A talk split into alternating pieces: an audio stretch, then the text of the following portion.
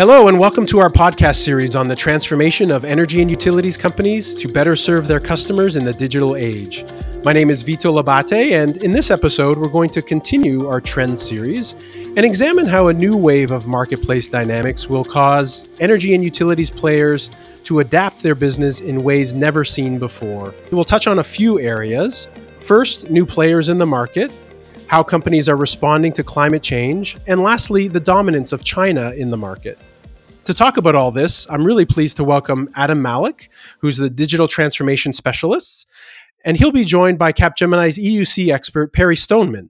Thank you to both of you for joining me today. Thank you, Vito. Thank you, Vito. Perry, I'll start with you. I have to admit, when I first read this trend about changing market dynamics, my first thought was that the energy and utilities market has been adapting to change for quite some time now. So, what's different in this new wave of change, and, and why do you expect it to be so disruptive? Well, I, I think you know you say quite some time now, but in the in the broader perspective of industry, um, utility companies, traditional players have been adapting for maybe five uh, uh, uh five years, a few maybe ten years. In, in the time horizon that we're facing on the change, that's not a long time to adapt. And, and when you look at solar and wind generation, uh, wind being kind of high linear growth and solar achieving exponential growth, I'm not so sure they're really changing and adapting fast enough. And, and the fact that they aren't changing fast enough creates an opportunity for the new players to enter the market on these exponential technologies. So, um, yes, they are recognizing the, the change, but uh, is it enough? Are they doing it quick enough? I, am not so sure. In fact, I, I think they still create opportunities for new players to enter the market. Adam, what do you, how do you respond to that from your perspective? Are there other forces that will contribute to big changes in the market other than the ones Perry mentioned? I think there are a number of things, and we have to bear in mind that the utilities or the traditional utilities are a regulated industry. So, one of the things that I see happening is that regulators are waking up and forcing change. I mean, in the UK, it's been running for some time. We've abstracted energy retail from distribution and transmission and that's causing some interesting things, which I can hopefully come on to later. But I agree with Perry. The biggest thing is uh, distributed energy resources. I mean, I saw a, a stat recently, um, which was reported in the Financial Times, is that solar has become the world's biggest source of new electricity. It's bigger than wind, gas, or coal in terms of new installed capacity each year. And what is interesting when you look at that stat and you dig into it most of these new installs have nothing to do with the utility. They're either independents or uh, uh, companies that are wanting to have renewable energy entering into power purchase agreements. The, the, the, utility is not in that game at the moment, not at any scale, that's for sure. The other thing that uh, that is happening is, uh, you know, a lot of this is being driven by companies wanting for various reasons to have access to renewable power. And the Register, which is a, a tech journal that I read, uh, is great for headlines. And, and this one I liked particularly. It says tech giants get antsy in Northern Virginia. Give us renewable power. There's a planet to save and PR to harvest. These companies are the ones that are making the change and pushing things forward. And the final interesting thing is uh, electromobility and EVs. That is going to create fundamental change. And that starts pushing the link towards the old oil and gas companies. And there are some interesting things going on in that market. But I, I would say those are the main drivers. The other outcomes of that, like flexibility markets and energy storage, I think are just there as a result of the success of those things and looking to integrate them. You know, it makes me think of a previous episode, and Perry, you'll recall this um, from one of our earlier podcasts. You talked about new players entering the market, including technology firms that let's face it, have very deep pockets, uh, in addition to startup firms.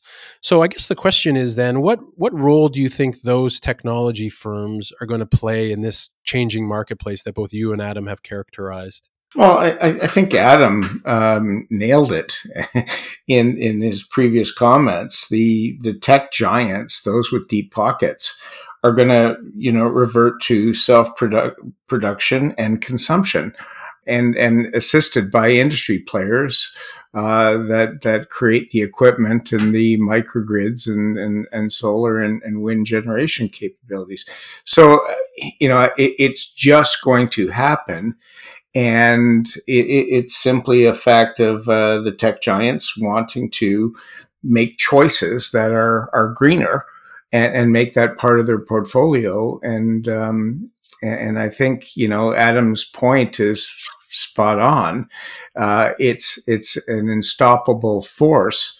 Uh, that they're going to move in this direction. And do the utility players, the traditional players, um, participate or, or not? Is kind of the question. Yeah, I mean, Adam, to that point, you know, there's a number of business industry, let's call them incumbents in this industry. But should those incumbents be afraid? Uh, how how might this impact the business of those incumbents going forward? Do you think? I mean, that's a great question, and uh, we use a single word like utility to mean a lot of different things. And I think if we unpick that word just for a moment, you can you can divide a traditional utility into a function that retails energy, a function that distributes energy, and then perhaps, but maybe to a lesser degree, transmits energy. If you're sitting on top of the network and you know you're controlling the wires, you know, and this is where an internet analogy comes in, which I know this industry dislikes, but it's valid here I think you're sitting pretty. If you look at the UK market, where we've abstracted retail from distribution and transmission, the retailers are all posting losses. Um, I think up to twelve independent retailers went bust last year in the in the in the UK. Uh, more is going to happen, and the margins are being squeezed. It's it's a, it's a race to the bottom the only people who posted a real profit are companies like National Grid, who run the infrastructure, who get who get paid, you know, for transmitting the electrons, and uh, it's it's kind of not metered. I don't think it's it's a flat uh, part that we pay in our bill.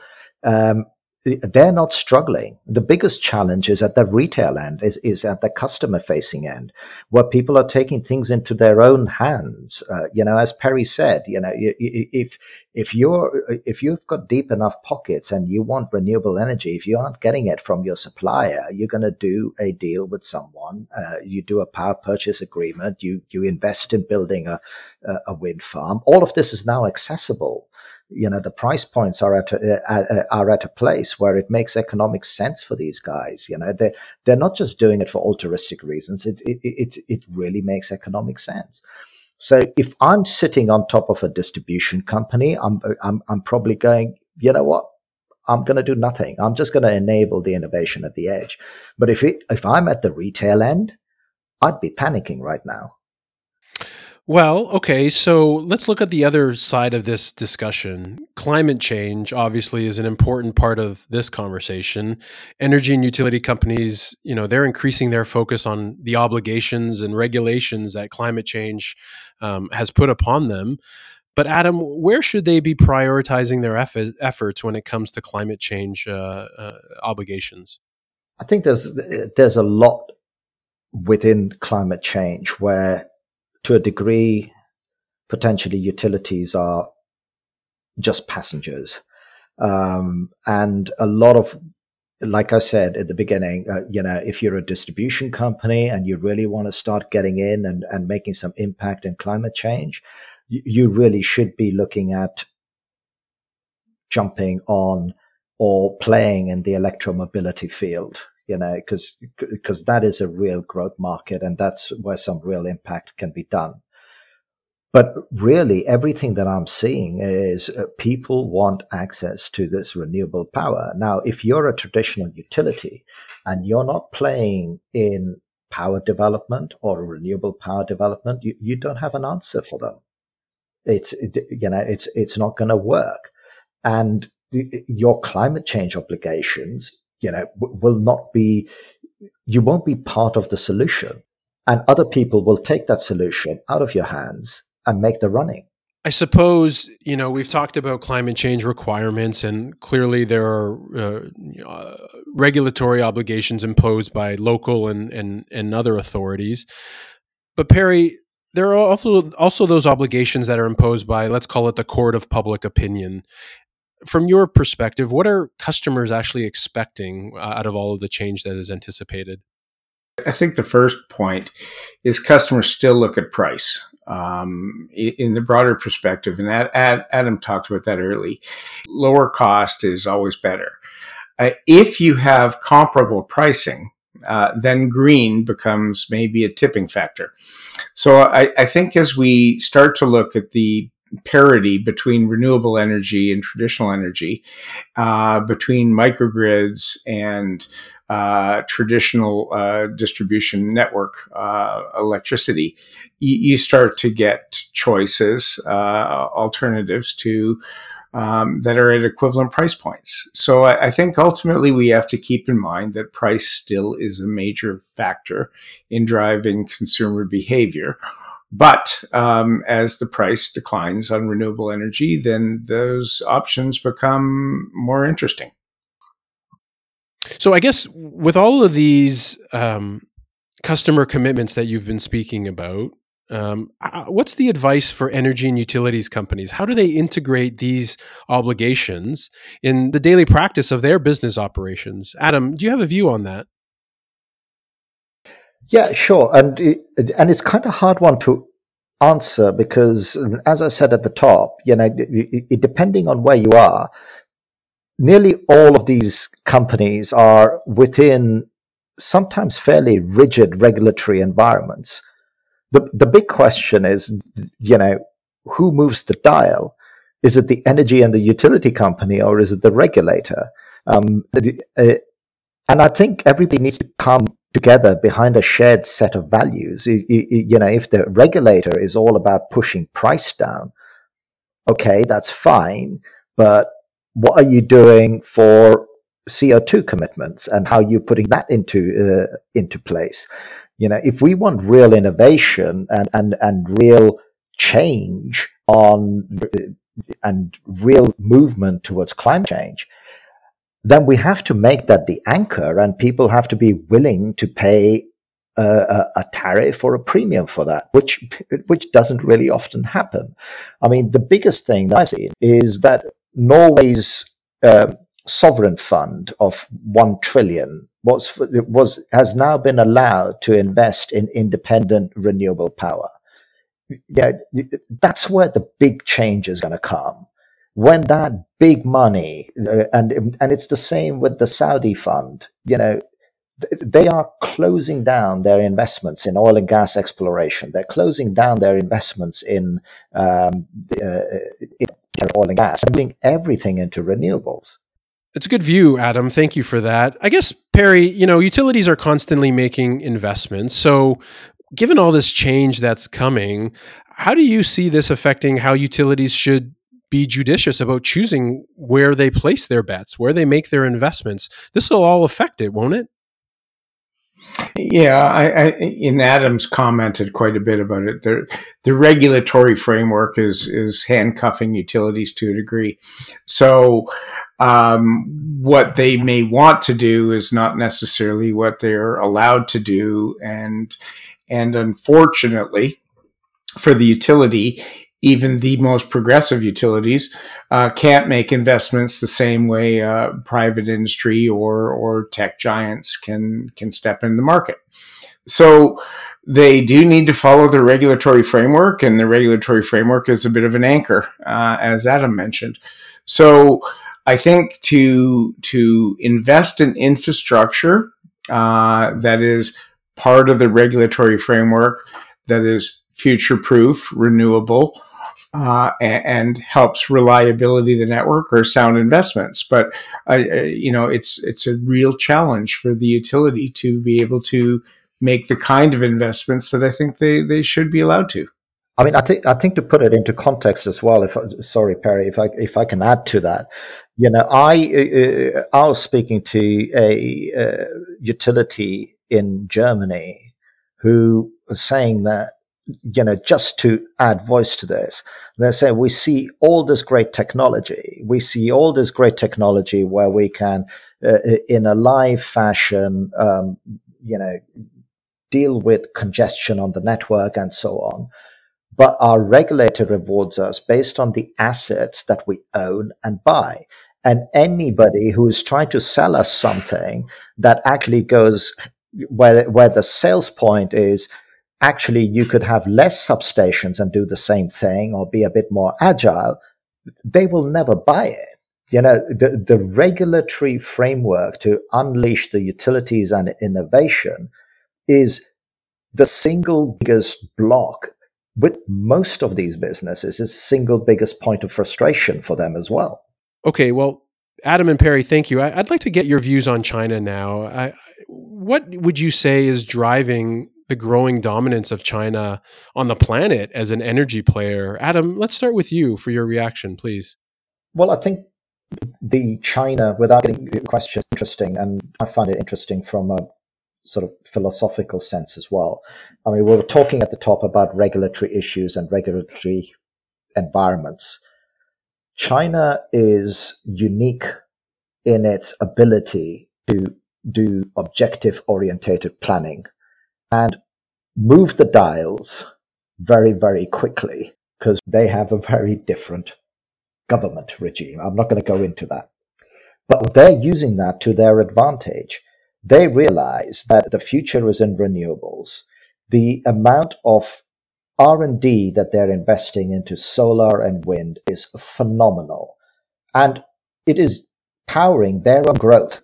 It is a direct economic imperative for China to become a leader in this. Number one, for their own growth, their own competitiveness on the world stage, because again, you know, can't just keep being the cheapest manufacturer when your energy prices are going up. That's why uh, that's one driver. And they also realize that if they can work this out and use their own backyard as a playground, everything is up. I mean, I read that um, BYD, which is a Chinese battery manufacturer, is now starting to make cars because they've figured out how to get energy density within storage they are really thinking innovatively and disruptively. And that is what I see with the, uh, within the impact of China is that they will work all of this out in their backyard and then they will exactly the same way as they've done with many other things come and export that technology. There is no going away from that. They are going to be a renewable energy powerhouse. They are already in their own backyard, but they're going to do that at a global scale. Perry, what about your views on, on China and its growing dominance? Well, uh, it's aligned with what Adam had to say, but uh, if you factor down to the simple components, they have manufacturing capabilities that are second to none in the world. Uh, they're sitting on top of the rare earth metal uh, manufacturing capabilities that, that dominates the world um, and and they're using self consumption as a means to uh, insulate them from any kind of trade or tariff wars or or fluctuation in in uh, demand. So they're in a very very um, good place uh, to to step into any industry, not just energy, uh, that they want to in a dominant fashion. And they've chosen to go after renewable energy, electric vehicles, uh, transportation as uh, w- one of the areas that's a, a, priority for for the state. And so I think we have to understand that having agreements with China uh, for trade is probably something that's in the best interest of most uh, countries and utilities uh, going forward. clearly China is going to have a disruptive force on the market, not just energy and utilities market, but other markets as well, as you say, Perry. I guess I'd like to progress us now towards the end here of our of our podcast and talk a little bit about recommendations. So it sounds like energy and utilities organizations they have a lot to contend with, both on a short term basis and in the long term. What advice would you have for leaders of these organizations as they brace for this change? Perry, let's start with you, please. Well, I, um, I think the, the fact that they control the wires and poles and assets um, uh, for those utilities that do control those assets is pretty important for the future. So they need to think about partnerships and what is the new future of, of electricity transmission, distribution, and uh, to some degree retail. And so watch what's going on and establish uh, partnerships and and make sure if uh, Google or Amazon or Walmart is moving into your neighborhood with a big data center that you're talking to them. Um, it's it's as straightforward as making sure you understand your customer or your future customer and their expectations. And Adam, your views. Uh, any any recommendations for uh, energy and utility company leaders going forward? So I've always found it interesting, and I'm just going to say this just to be controversial. Is you know we've got a battery manufacturer making cars, We're, you know we've got a car manufacturer making solar panels. Um, why don't we have a utility making cars? Why don't we have a utility providing electromobility as a service? They own the network.